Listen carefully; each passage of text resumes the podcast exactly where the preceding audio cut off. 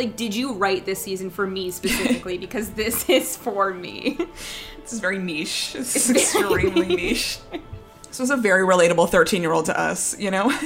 Are we surprised? Like we shouldn't be surprised. that cast recording is amazing. Now that we're here. Let's discuss. Hi, everyone, and welcome back to Off to Broadway, the podcast where we deep dive into anything and everything musical theater from the comfort of my car. I'm Tara. I'm Stefania. And in today's episode, we're talking about Better Nate Than Ever, which is a new, I would say, like TV movie streaming It's on Disney Plus. Plus. Um, I mean, by the time this episode is released, it's not super new, but it is available to stream. And the reason that we are talking about it is because, you know, last year, as we all know, the year of the movie musical, and I feel like this year so far, we haven't been blessed with on screen movie musicals. So, literally anything that we can grab, we did. And this one was super cute. So, before we get into like our full, full reviews, what did you know about Better Late, Better Late, Better Nate than ever before watching? So I knew of its existence basically. Um, I knew it was a middle grade novel. So for uninitiated, kind of a middle grade novel is typically the audience is kids age 9 to 12 years old, 9 to 13 years old. And so our main character is 13. So this book is catered to middle grade. So I was a little bit old when it came out for a middle grade book. That's fine. but but because I knew of Tim Federle, I knew he had other books like kind of cocktail recipe books out, um, and this was kind of his first narrative novel. Um, and obviously, we know so much more from him now. Um, but at the time, I was like, oh, that's so interesting. A book about a kid's experience of Broadway and theater. Um, which is always just going to appeal to me. So I didn't get a chance to read it, but I did know of kind of what it was and kind of the general storyline of it. So to get to see a movie made and to get to see it in Tim Federle's vision was really really exciting. I love how you said that um, you're a bit too old for a middle grade book when I literally bought you from like Broadway A to Z, which is a children's, Children's book for your book. birthday one year. Um look, I have read middle grade being way too old. This one I I didn't have the time. Okay, I didn't No. get through it. I did not get through it. I I read like a chapter of it and uh what I can say is that the voice of the character, it's written from the character of Nate's perspective and his voice is so unique and special. Um and I think having watched the movie, it really came across in in just the characterization of Nate on screen and the performance of Rueby Wood. So I never heard of the book. Again, I think I saw because we know of Tim Federle, obviously from High School Musical, the musical, the series fame now. Um, but I think I saw maybe on TikTok or Twitter that the trailer had come out. I was like, oh, this looks so cute. And then I want to say like a week or so before it dropped on Disney Plus, they must have had a New York screening, and so many Broadway celebs went to see it and were like, "This movie is exactly what every theater kid needs right now." It's just a super like heartwarming, lovely story, and can confirm it is a super heartwarming, lovely story. Um, speaking of Rueby Wood, and I literally never thought that we would mention the words Charlie and the Chocolate Factory, the musical, ever again. But I think So I soon. saw him. So soon. Bring it up so soon. Um, so I was looking through the program that I have from when I saw it, and I don't have the insert. Um, it's like somewhere in a bin somewhere. Sure. But there were three kids that played Charlie, and Rueby Wood was one of them. And again, as you know, I kind of blocked this show like out of my memory, so I don't know if I saw him, but if I did, he was great. And I do think it was him because I specifically remember, and I'll, this is again so sorry for um, our podcast listeners, this is video only content. I think it was him because his little picture is like the cutest thing.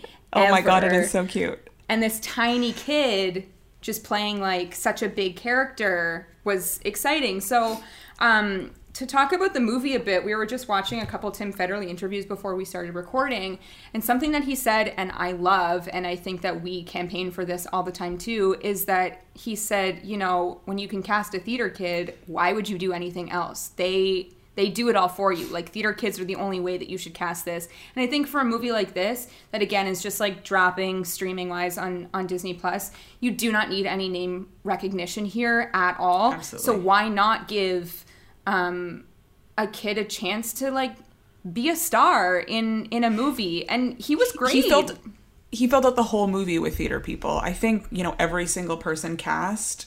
He was like, I'm going to keep theater people employed because this was obviously filmed over the pandemic. So every Yeah. person cast in this, from minor roles to major roles, all all theater people. the most minor role of father of uh, Nate. Norbert Leo Butz, who Okay, sorry, the most tragically minor didn't role- sing.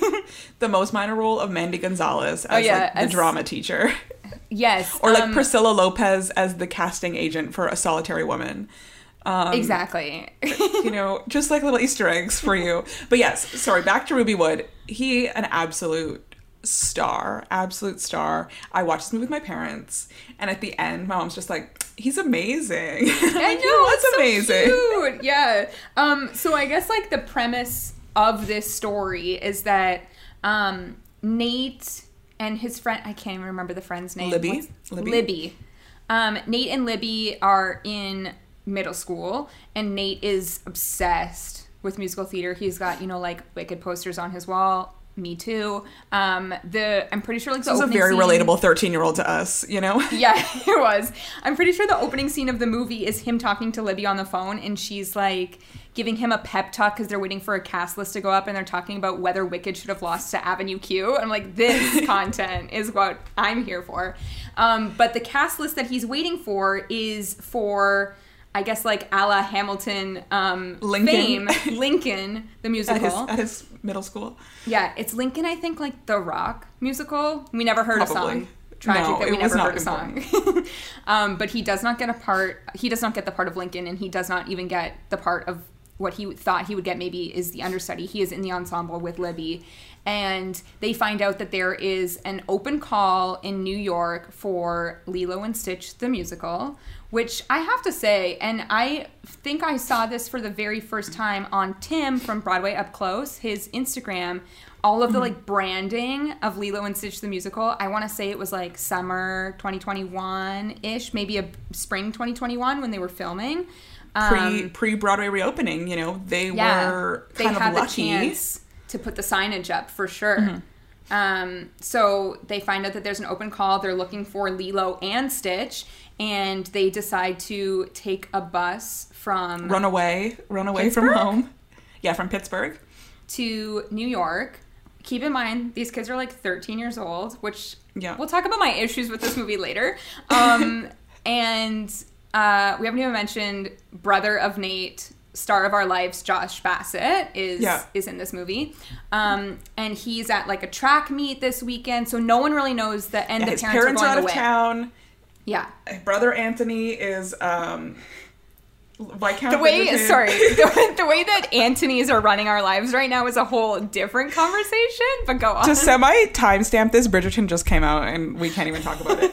Um, um, but yes, brother is at a track meet. So really, Nate, he you know he's lying to everyone. He's saying he's just at Libby's house, but then they take the bus to New York City to get to this open call audition. Yes. Where we Obviously meet they- Krystina Alabado. Yes. they, and Brooks Ashmanskas. Yeah. What if Brooks Ashmanskas was Bernie Telsey? You know, it does ask that question. yeah. Um, and of course, chaos ensues. Yes. Um, and one of the things that I thought was so funny about this um, open casting call is that Krystina Alabado, who's like keeping, she's like checking everybody in. She tells everybody that if you are not here with a guardian, like, do not even try to get in. And that didn't even cross my mind. But also, like, obviously, all of these kids are under 18 because they were trying to cast, like, very young for the characters of Lilo and Stitch, which then, like, kind of led us to a conversation off the mic of, like, kids and theater and and what that's like and i was saying to Mm. you that someone that's like a really good follow she's not in a show currently but i'm sure she will be again is um presley ryan who was the understudy of delia in beetlejuice. Actually i wonder if she's going to be understudying again. Beetlejuice will be open by the time this episode comes out so like you tell don't us. um but she would sort of like vlog her life of what it was like to be a kid in high school and also be on Broadway. And to me, the most interesting part was to show Wednesdays because obviously she couldn't go to school if she was performing at one o'clock. So she would do her school at the theater and then, you know, hang out there for the rest of the day. And I also remember like, ABF finishing high school when he's in Dear Evan Hansen and he had to have a tutor. Think about like the kids in Matilda. I've read so much mm-hmm. of like Gavroche and like young Cosette, young Eponine, how they would have to do school for like the second half of the musical that they weren't in because obviously the kids are only in the first part of Les Mis, except for Gavroche. He shows up. Yeah. And I feel like there was a conversation maybe when Les Mis was in Toronto maybe not Les Mis, waitress, like that Lulu doesn't bow because she's too young. Like there are there's certain conversations. No, Lulu like, do bows because she's stay? only in the final scene. right. Maybe it was Les Mis. Like, do the kids stay for the bows because they? I, I I am remembering, but yes, there was a show where the kids were only in the first act and not in the second Yeah. act, and then yeah, they did not bow because it's like, oh, they went home two hours ago. We're, I can they, only think of Les. Mis, but I can't not Gavroche because he's definitely in Act Two. in but Act Two. like young Cosette and young Eponine are really only in the first act of Mm. Les Mis. I remember watching Ramin's vlogs when he was Valjean on Broadway, and he would like go to see the kids sometimes just like doing homework Chilling. backstage. He's like, "Hey, how's it, It going?" kind of interesting because some shows have like one or two kids, or like one or two kids on stage. So there's Mm-hmm. four or five of them. Um, because I think for kids you always have to have a standby available. Yeah, and yeah. there's some shows like an Annie, like a Matilda, like I don't know that are just full of kids. Mm-hmm, um, and I can't. Those must be one crazy of different experiences than being the only School of Rock exactly being the only kid versus being you know one of 20 30 40 50 Yeah. because i think they probably have to have um, additional understudies and covers right. for when there's children um, to ensure their kids health. They probably don't want them for the most part going on eight shows a week. Um, school commitments for them you want them to stay at least a little bit well rounded um, i remember when matilda was on broadway they had three matildas when it opened and they wouldn't even release the schedule of who was going on when and the kids weren't allowed to allowed to like sign autographs at all for um for people at the stage door because they really wanted to protect the kids safety and have like kind of that barrier between them. Yeah. um i, I really think kids in broadway is a really really fascinating thing. Yeah, Uh, and they didn't this- obviously get very into it in this movie. no this is about the audition process. Yeah, but you do see like the stage moms a little bit in this movie, Mm. the parents that are like hanging out. I thought it was really interesting when we get to like the later final callbacks that the parents were not in the theater with the kids. It sort of like drop off, come pick up. I don't know if that's like reminiscent to real life, but there's obviously many interesting parts to kids on Broadway that we don't even know about. Yeah.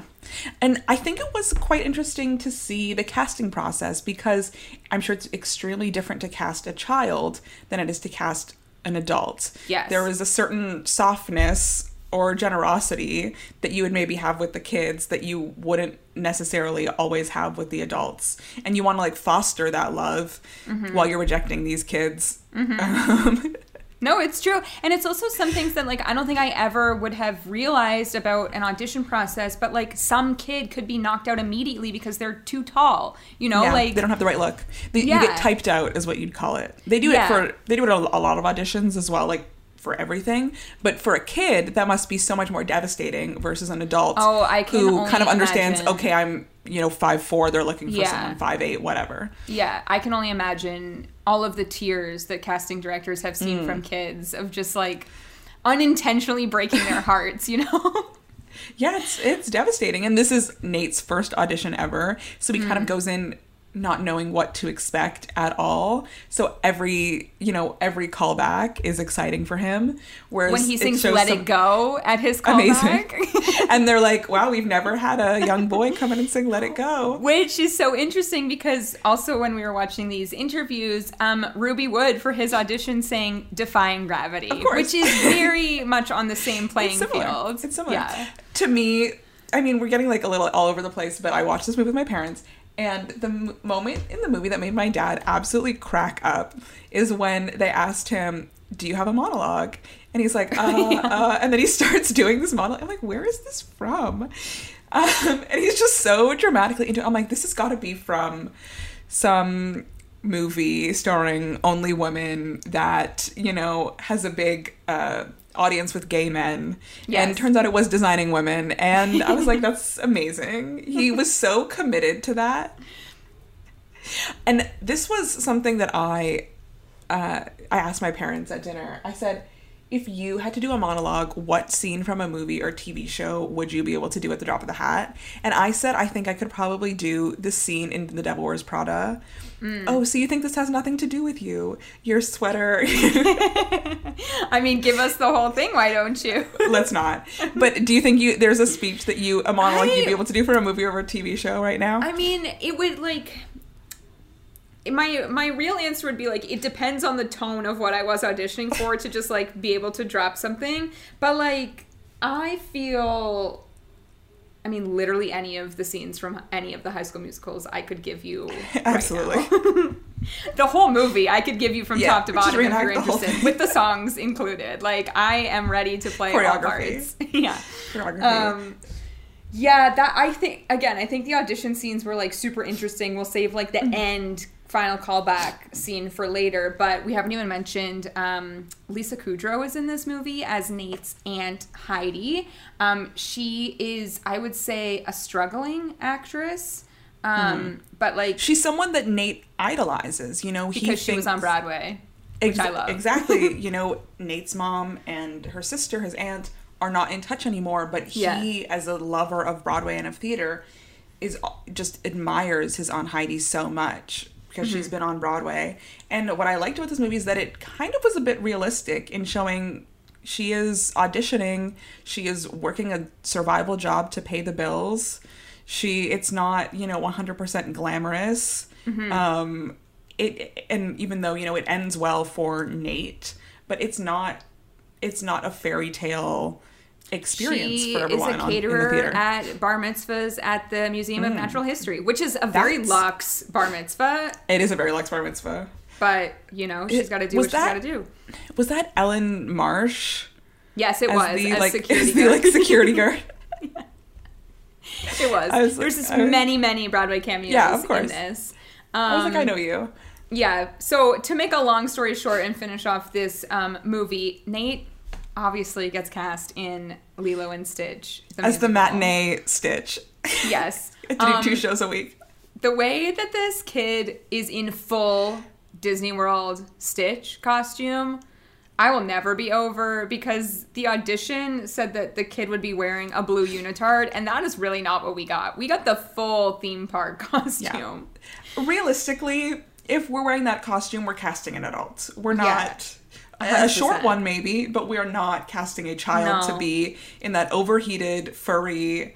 Um, Oh yeah, you can see the like Theme park outfit. sweat all over Dying. him when he takes off the the head. Like that is where's the fans that they have in those costumes at Disney World? Like why doesn't he have one? Also, realistically, I'm thinking we might we might do a puppet. Is what Uh, we yes. might actually do. A la Um, the most recent like Winnie the Pooh show that was apparently amazing. Sure. I'm thinking of like, Like that. Olaf, even you know, like Yeah, or also of the I say Charlie and the Chocolate Factory is like the worst musical, but I actually think the worst musical I saw was the Lorax, and that also had a Okay. puppet. interesting, interesting. Um, but so I was um, back to the book. The musical that Nate is auditioning for in the book is actually E.T. the musical. So Imagine that costume. oh, hideous, hideous. But there's a lot of kids in that show too. So okay, so he's auditioning for E.T. the musical, um, but because it's on Disney Plus and Tim Federle has such a great relationship with Disney, you know they got to use Disney property like Lilo and Stitch. Yeah. They got to film at the New Amsterdam Theater, which is the Disney-owned Broadway theater. So it really we got that company synergy in this movie. We really got it all working out together. But the only thing that I could think of as soon as they announced Lilo and Stitch the musical was where is Finding Nemo the musical? I also thought of that. As we know, obsessed. I think Lilo and Stitch the musical could replace Finding Nemo the musical at Animal Kingdom. What is What is- replacing? Isn't Finding Nemo closing? I hope not.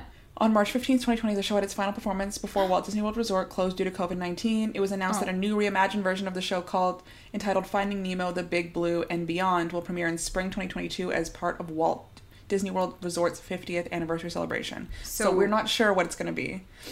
I'm In nervous. the big blue blue world. world. Wow, we can't lose those songs though. No, that cast recording is amazing. It's available to stream and we highly recommend it. It is. I would be Highlight upset of if the trip. we went back to Disney World and it wasn't there.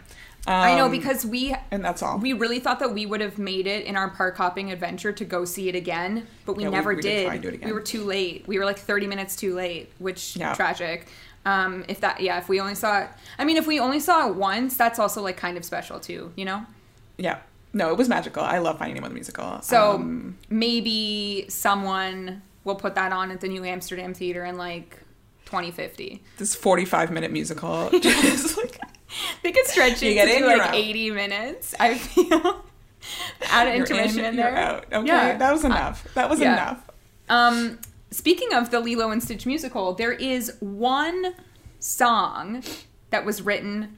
I mean, there are three original songs in this movie, but there was one song specifically written for this musical, which is "No One Gets Left Behind," which is Stitch literally singing a power ballad about how much it, family is important.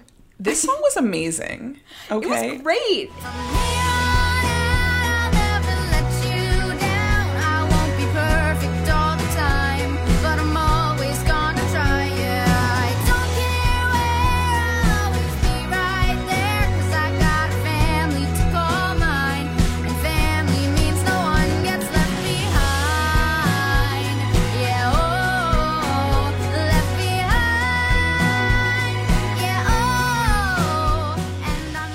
Ohana means family, and family mean no one, means no one gets left behind.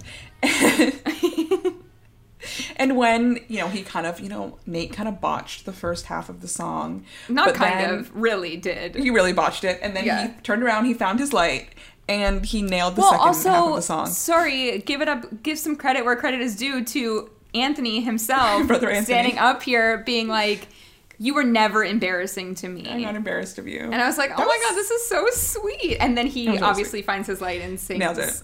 a great song. But yeah, like there are, as I said, three original songs in this. The other one, uh, the other two are um, "Big Time," which we get a huge musical number for, like a big is- fantasy dream sequence. On, You know what like, it reminded me set- of? Um, High School Musical three, A Night to Remember. The whole sure, we're on. They're on like a set, basically. It it looks and also kind kind of. of, mixed with um, I Want It All. Yeah. Yeah, I see that. I see that. Um, Yeah. What it was kind of giving, like, the. It felt almost like a tribute to old Hollywood musical movies. Mm. So, I mean, I was going to say La La Land, but La La Land itself is a tribute to um, these old Hollywood musical movies. So, like, A Singing in the Rain, where they're on a separate set and the the buildings and the cars are cardboard and feel very flat. Yeah. Um, and very much like built for the movie only. Um, and it it felt like the character of Nate was imagining himself on stage or in these musical movies in his dream sequence. It also gave me kind of like everybody's talking about Jamie from this last year, a similar dream sequence kind of vibe. Yeah. Um, and I loved the way that they used that dream sequence for Big Time because, you know, Nate is kind of going through the world, you know, normally trying, not necessarily trying to fit in, but, you know, surrounded by people very different from him. But in his mind, when he's had this he has this song playing in his, in his head and he has this amazing world inside his head that no one else can see. And it's full of color and life. And I, I don't know i thought it was a really magical number and he was a star in it. Let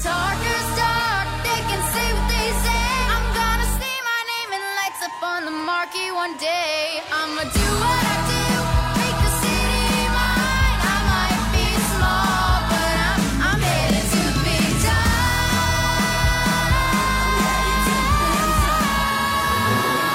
time. I'm headed to the big time. Also featuring some of Broadway's best ensemble members out there, including Alex Wong, who is like front and center. If you want someone to follow on TikTok, follow Alex Wong He's great. because he's the best. He's Um, great. But yeah, I agree. That was like, and also you really get to hear like Rueby sing in that Mm-hmm. in that song, and I I would assume just because you know doing a project like this um, feels probably pretty close to his life, but I don't know. I think that being in this movie was probably like really special for him to get to live out like maybe a lot what a lot of kids' dreams are of loving musical theater. And it's also great because um, it's not like explicitly alluded to. There's like hints of it. Tim Federle said and then there's like three books in the series. You said right? Yeah, there are three books. Um, in the Five, third, six, seven, Nate, and is Oh. That's a great? That's, That's a a great title. title. Yeah. Um, five, six, seven, Nate, and um, Nate expectations. So not as good as five, six, seven. no, five, six, seven, eight is amazing. It's the best one of the three. So Yeah. Better Late Than Never, five, six, seven, eight, and Nate expectations. And um, it's either I don't know exactly if it's in book two or book three, but Nate comes out as gay, but it is alluded to um, that he is not interested in girls because Libby and him have this like moment of she loves him and he loves her too, but not in the same way. Um, but it's also turns into like a really beautiful friendship moment. But it's great to see young queer kids being represented on such a big platform like Disney Plus as well, which I have many thoughts on this because there's a lot going on in real life. Um politics wise that yes, with, with Disney, Disney and In the relationship to gay people. Yeah. And So I don't know if I don't know what is directly linked here. There's like sort of up in the air of like what's directly linked with the politics side and like the people that work at the parks as well. There's like a lot going on um, in in real life for that, but to have this movie still be there and still be like available to stream and for kids to watch, I think it's still a positive at the end of the day and hopefully I don't know, I think anytime that there's like a time that a kid can watch this who loves theater and is like, oh, this could be a real career for me is exciting mm-hmm. because a lot of the times it's looked down upon and you're like, I want to be an actor, I want to be a singer, I want to be a performer. It's like, well, that's not a sustainable job. And whether it is or not is an entirely different conversation. But I love these like go follow your dreams type movies. Although wildly unrealistic that he goes to New York, doesn't Books get his caught, first books his first ever audition for a huge Broadway musical and then gets called into the principal's office and he thinks that he's going to be caught and yet his parents are like, "We're so, so proud of you." I'm like, "Did you know that your kid ran away to New York on a Greyhound bus?" this is this is prime parenting right here okay um i will say like one i think anytime you can get to see a character just being unabashedly themselves even you saw his aunt heidi um, you know, he gets to overhear his Aunt Heidi speaking to her coworkers saying, you know, this kid is already funnier than I am. He has so much more, per- like, so much more going for him than, like, she wishes she was able to be as confident as him. Um, and I think anyone, even if you're not necessarily like him, to get to see a character just own who they are is magical. But the character that I related to most was Libby because she was someone who loved theater like Nate does, but knows her calling is not being a performer, mm-hmm. you know, and she wants to be in that world, but also knows that is not for her. And her kind of discovery in this movie is you don't have to be an actor or performer to be involved in the theater. There are so many other jobs that you can have. And she kind of comes to wanting to be an agent by the end of it. Love that. there's- Love that. was great.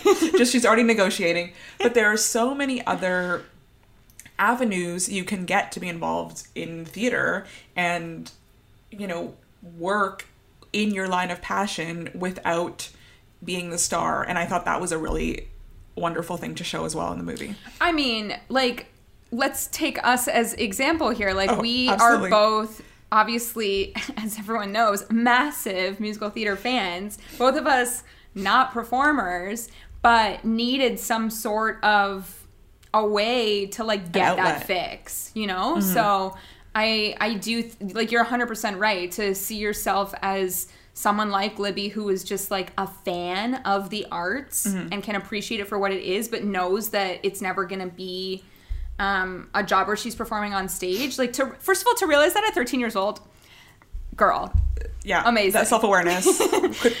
should we wish we all had that? yeah. Um, and then also like at the same time, you know, you have side character Josh Bassett, who is, you know, like a track and field star until he injures himself.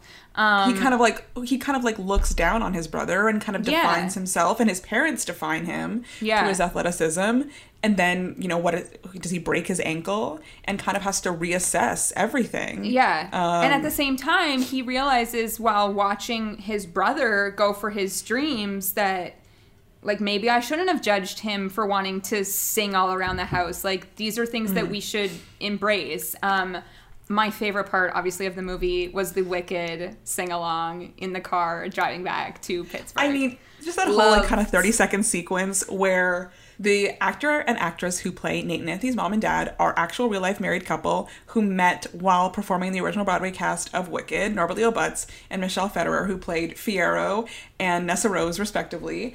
Um, when I told my mom that was the original Fiyero, Imagine though if Fiyero and Nessa ended up together. Crazy. What a twist! What a twist! I mean, they did in real life. When I told my mom that was the original Fiyero, she was like, "Him?" he was like, "He's so old." I'm like, "Well, it was 20 years ago." Yeah, Um, but you know but what? you're- he you still got right. it vocally. He still got it. um, uh, when I saw Norbert Leo Butz in My Fair Lady playing um old man, basically, which is the opposite of Fiyero. Mm. Yeah. Amazing, a star. Yeah, Um, and they kind of made a wicked reference, and then you smash cut to um, Anthony, Nate, and Libby singing, belting Defying Gravity in the car on the way home. So fun, so much fun. Yeah. Um, that was kind of like the biggest Easter egg in the movie for for some theater fans. Yes, super fun. And then we end the movie with the third and final original song in the credits, which is about to go off. It's cute. Like it, It was, fun. We got a little montage. We got a little montage. Just getting started, we about to go up. Calling all boss chicks around the world. This is your moment, own it, sister, warm it up. The world is your oyster, and we are the pearls. We are, we are, we are. We are, we are, we are. We are, we are, we are. But hold up just a second, I'm about to go out. And then I we should mention that the music is done by uh, Gabriel Mann, who you said writes mostly for like sitcoms, but we Sitcom scoring the, and TV show scoring. the connection was High School Musical, the musical, Yeah. the series. Which, now that we're here, Let's discuss. um, so Tim Federle, obviously director, writer, was he producer of this movie? I feel like if he wasn't, he he should be. I don't know. I'm he, gonna guess he- yes. We're gonna a go man with of yes. Mm-hmm. many hats um, for this movie. Is the ex- so so amazing to get to adapt your own work to Oh. write a book and then to get to adapt it for screen and so even if it's not going to be a direct adaptation it's what you chose like you Yeah. have the final say very lucky very and also be able to job. like cast it for Mm. he has said that this is like a semi autobiographical story because he also Mm-hmm. like need loved theater wanted to perform went on a greyhound bus to new york city like did all did all that um so to get to cast it with like a, a book that's been living in his head for the last 10 years um, with the people that he wanted and i believe it was inspired a lot because he worked as an associate choreographer on billy elliot which had a million Many kids, in that cast Yeah. and so and he worked so much with the kids and casting the kids and bringing them up to speed to do replacements and stuff and that was like where he got the inspiration for this book so Mm-hmm. really like a, a close to home project for him Yeah, but we know him as the executive producer of High School Musical, the musical, the series, and he did say that Josh Bassett is his good luck charm because he was the first person cast for High School Musical and also the first person cast for Better Nate Than Ever. I'm like, well, are we surprised? Like, we shouldn't be surprised. we love josh bassett Yeah. um, so High School Musical, the musical, the series, we never did a follow up episode to season one because season two was not great. And it was not as good no we were really let down. But season three is coming potentially this summer, maybe in the fall. I want to say summer because I think it's gonna be summer. camp. We might have a release date by the time this episode comes out because we're recording True. very early. But I believe it's going to be summer because it's about summer camp. Yes. So all we know at time of record is that they are doing songs from Frozen. They are doing songs from obviously the High School Musical trilogy, and then I feel like I read that they're doing songs from Camp Rock. And Tim Federle, like, did you write this season for me specifically because this is for me? This is very niche. It's, extremely niche. But you know, it's I- and that kind of like speaks to even this movie. You know, we're like, oh, this is very niche, only for us. but I actually think many people feel that this is written directly to their hearts. You know, yes. Um, I don't know. I High School Musical Musical the series season three is like pretty specific to me, but like I'm sure there's other people like me that love all three projects individually. But um, what we do know, which is like, I mean, I think we expected, but still disappointing nonetheless. Hmm. Three-time Grammy Award winner Olivia Rodrigo has been bumped down to a reoccurring character. well, I'm gonna say that I think this was her choice. I don't I think she was like fired, or I don't think she was like demoted. I think this was, we'll take you in whatever way we can get you. Well, it's interesting too because again, we never like talked about this last year, but you and I talked about this when Sour came out, and mm. obviously hearing it for the first time, we were like mega hit. Little did we know, mega hit, Yeah. and it was a conversation of what's Olivia's contract. And I think it was three seasons, and then we weren't sure the life after that. But also, like, is this the time to end? Because there are other characters that have been bumped down to reoccurring. I think, mm. what's his name? Is Joe Serafini? Yes, he's now Recurring? reoccurring. Yeah. I mean, it would be crazy if they all went to the exact same summer camp, but um, Would it? would it though? I mean, I you, as everyone knows, we met working at a summer camp, and the same crew of kids would show up like every session, Every year. summer. And also, I Um, worked there the year before that we Yeah. worked there, and the same kids rolled through. Same and then kids. when And when Char and I left, after. and you were still there, they they stayed. Same kids. And I would like to think that they thought that we would still be there, so that's why they say for us, not Yeah. for the camp. I but I mean not to like toot my own horn, but this uh, the second summer I worked there, um, which ended up being my last summer at that camp. You know, the kids always ask you, which is something that I used to ask my counselors when I went to summer camp. Are you coming back next summer? And I have to be like, I don't know, guys. Mm-hmm. yeah, you never want. And then you're like, kind no. of breaking these kids' hearts. Yeah, I remember too because I, I mean, I very well knew that my last summer there was my last summer there, and Hmm. I remember this kids asked the same question, like, "Will we see you next year?" I'm like, maybe, and then in my head, I'm like, absolutely not. But I mean, we've said this on many episodes, like. That was like the best summer of one of the best summers of my life. Like Absolutely. we, and Absolutely. also like to think about you know what we were saying before of not being able to like we love theater we're not performing but doing that i was like that we were in our element there that was one of the most fun things ever and i felt like a star like i'm sure you did too it was one of those oh, things that like being a camp counselor at a theater camp is an experience like no else. we were way too hard Celebrities. the kids like Oh. but that didn't matter they were still like loved us you know I I feel like for the most part the kids wanted it. And not every kid, but for the most part the the kids wanted that experience. you know when we like, sat in silence for like 15 minutes they didn't want We're going to talk about our horrible camper management systems. the ball know, game the ball game But where horrible. Wow, Horrible. anyone anyone listening out there, this is important information. Um, anyone that is um, maybe, I guess like by the time this episode comes out, you are probably already in pre-camp if you're in Canada. If you're in the states, like maybe around the same time of being a camp counselor. Um, we have a game for you that if you are working at a theater camp and your kids don't know their lines and it is the day They never the do. show. They never do. They no, never they never do. But you know what? The, the show always turns out well. But um, Bad rehearsal, good show. That's, that's it yeah, goes. that it was uh, it was a terrible rehearsal. And after the rehearsal, we went back to our camp and we each split up into groups. You had kids, I had kids, Shara had kids, Yeah. and then I was like, okay, everyone take out your scripts, um, and let's go through the script. And the game is that um, you start from the top of the act and you pass the ball around to the person whose line is next and when you forget the line, you start again. Now thinking back, this was cruel. This was This is horrible. And These are like eight year olds. But you know what? The show that night, the the best good. one yet. The show was good. I know because we were like panicking at the We rehearsal. day. really put And it in their brains that afternoon. That I think my the show. parents.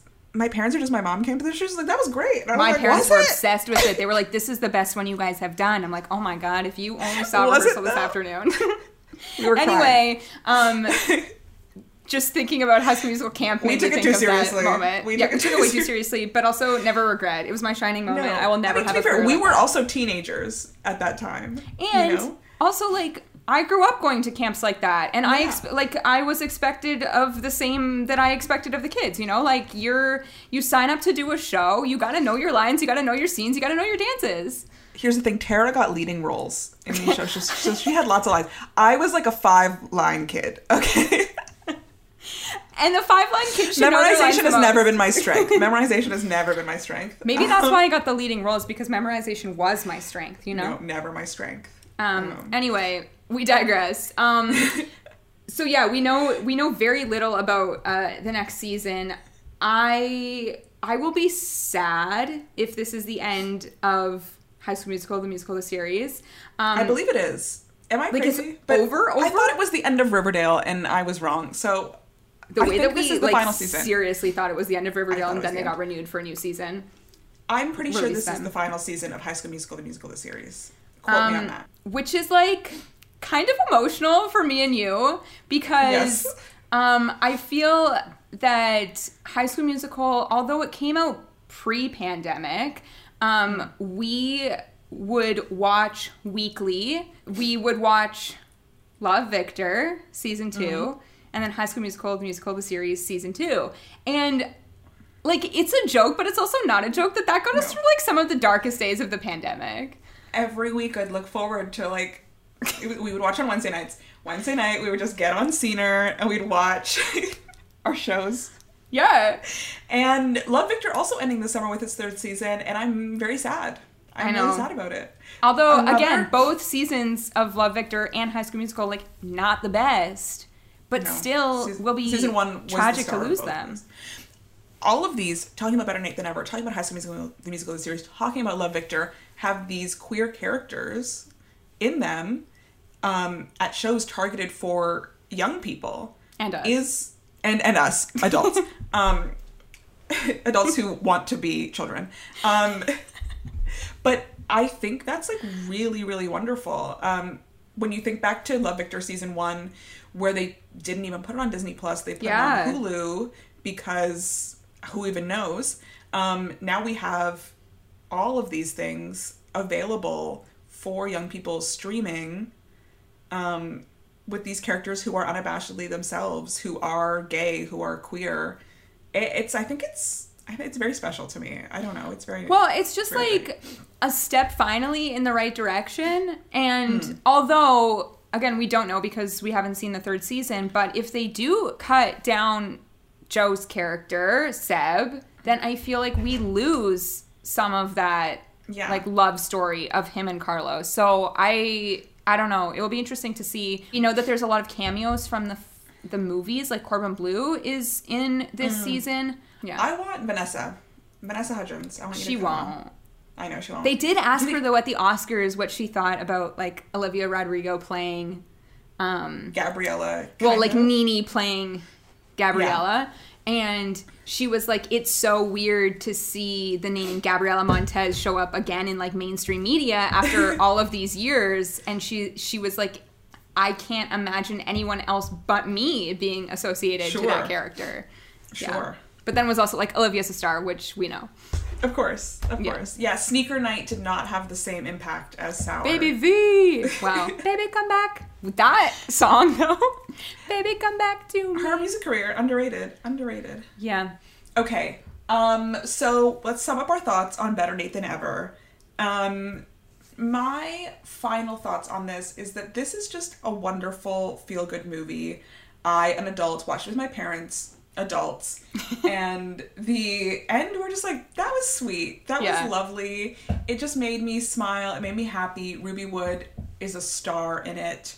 Um, and I just walked away from it absolutely smiling. So I'm going to give it four out of five Wicked posters. Love. That is my ranking system, my rating Great. system. Um, I also agree. This is a lovely movie for all reasons stated in this episode. Like, if you are a young person listening to us, watch it. If you are a parent listening to us, watch it with your kids. Like, this is a movie for everybody. It's also a cool 90 minutes, which we love. Amazing. Um, and it kind of like gives you everything you want. There's no, in my opinion, lulls. There's no things that I wish happened faster. Yeah, exactly. The pacing really good. And it's just like a really, at the end of the day, heartwarming, lovely musical theater movie. I am going to give this four and a half Josh Bassett in a backwards hat out of five. Because was- as soon as Josh exciting. Bassett entered the screen wearing a backwards hat, I texted you immediately. Followed There's up by baseball hat. His name is Anthony, and Anthony's are ruining our lives currently. Yeah, so exactly. it's all of that. Exactly. Um, but yeah, if you um, happen to have Disney Plus and you are able to stream Better Nate Than Ever, you definitely should. And with that being said, it is now time for our obsession of the week. so my obsession. Speaking of Anthony's that are ruining our life right now. Oh now. my god. As everyone knows, season two of Bridgerton just came out. I mean, it, it uh, did not just came out. It just came out for us. It just came out for us. it just came out for um, us at time of record. It came out two weeks ago, and we've already watched it ago. multiple times. Yeah, it's amazing. Um, love it. But my obsession. So something that Bridgerton is known for is using covers of pop music in the in the show. It's In- so good. It's so good. I think it functions in a similar way to a jukebox musical, Mm. where these are songs that we are familiar with. So when you hear, you know, the strings playing "Thank You Next," which I think is the, their best use of music in season one, you you immediately understand the dating world of the marriage mart in Regency, Regency England. So season two, they amped that up. They used even more um, pop covers or covers of more modern music to um, kind of emphasize the character's emotions in different moments. Um, we love Dancing on My Own Oh in my episode God. four. That was a, a wonderful use. Loved Wrecking Ball in episode eight. Um, really great use. They used a song from a Bollywood movie in episode six, which I think was like really special, especially for so much uh, representation in this season. But the song that I'm going to call out because they released a special version of it is the instrumental version of You Oughta Know that is at the end of episode five. And they released a version with Alanis Morissette singing over it. So, I haven't heard have you it? this. You haven't heard it? Oh wow, I get to surprise you. So the artists who do it on the show are Duomo and Chroma, and they have the instrumental version. And then as part of promotion for the show, they have released a music video with Alanis Morissette singing You Oughta Know over this orchestral my instrumental God. version of You Oughta Know. And I watched the music video and it's amazing. You know, this is such it's like a great breakup song and Mm. it's used in the show in kind of a breakup moment for our main characters. This is one of the many times that they say goodbye to each other. Um, Yep. um, it's one of the many times they think about each other. But After maybe the greatest cinematic scene on TV of all time.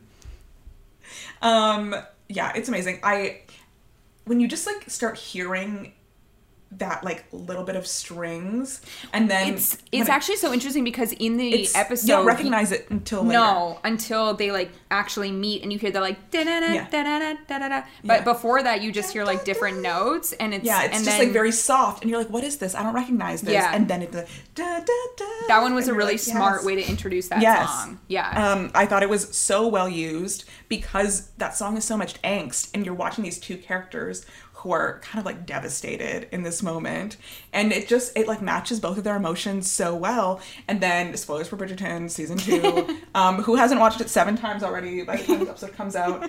Um, but he's riding away on his horse, and you're shooting back to her, and she's, She's like crying. This is the first time you've seen like major Emotion. emotion, from her. Yeah. And you're just like, wow, wow. So my obsession, because we gotta love Alanis, we support a Canadian queen, and we support someone who's had a jukebox musical. You want to know has Um, been an obsession at least three times in our podcast it's one of the greatest songs. It Yeah. just works every time. Yeah. So, um, you ought to know by Alanis Morissette featuring Duomo and Chroma. Um, it is kind of a combination of the version used in Bridgerton and also Alanis' original version, and it's just like really gorgeous. That's my obsession this week.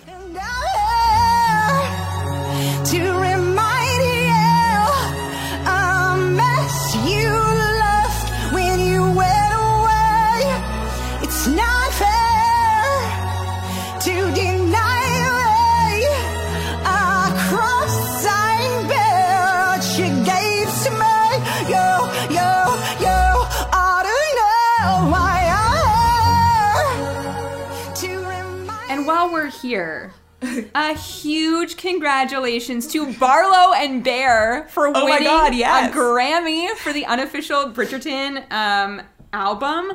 I know that there are like many thoughts on the internet. I don't care what anyone else thinks. This is a huge win. That album is amazing, and I feel like over the last Independent. It's an independent album. It's yes, crazy. they everything is done by themselves. We've talked about it. I feel like in the last two years of recording, we've been on that like journey from the first Yeah. TikTok all the way to the Grammy Awards. So a huge congrats to them. If you have not listened to the unofficial Bridgerton album, go listen to it. And like I cannot mm-hmm. wait to see what they do next because No. this is obviously not the end for them. this is an amazing calling card for them. You know, Yeah. they, they walk into a room. It's like, yeah, I'm a Grammy Award winning composer, lyricist. What about Amazing. it? I know. I know. It's What so is- exciting. Um, okay, my obsession this week. Um, I can't believe that this hasn't been an obsession previously because, as I said, we did a High School Musical episode. But I feel like when we did our High School Musical episode, the show hadn't finished season one yet. I could be wrong. No. It's been a while since No, we recorded hadn't. that episode. We were. yeah. It's been years. Because I looked back to see, um, and the only songs that we talked about were I Think I Kinda You Know and Wondering. There is a video on YouTube. This is pre sour, this is pre breakup, this is Josh and Olivia in their prime of them singing um, Just for a Moment. You know the video because you've seen Like it the acoustic times. one? Is she wearing the suit? Yes. Yes. It's Um, like a gray box. She's Yeah. wearing an amazing Familiar. like maroon suit. She's got an incredible blue eyeshadow and I want to say this was like peak romance for them. It is so cute just watching them interact with each other in the same day they recorded Start of Something New. But um I love this song just for a moment. It's like such a great song. They wrote it together, right? And they wrote it, right? Yeah. They wrote it together, yeah. Even that, So see, like- special. something so great about that show was that someone like Tim Federle, who executive produced, like gave these two kids the chance to write their own music for a franchise that is massive. Like you just don't get the chance. I feel like Tim is some, one of those people that that gives kids opportunities. He loves to foster talent. Um, he's really excited about fostering talent. So Mm-hmm. giving them the opportunity to write a song for their characters that they knew probably better than anyone else Yeah. um, and write it together was probably so special. Yeah, it's just a super sweet song. It's sung so well by both of them. The video I'm obsessed with. I've watched it a million times. So I figured what a perfect episode to bring this song back. Should've stayed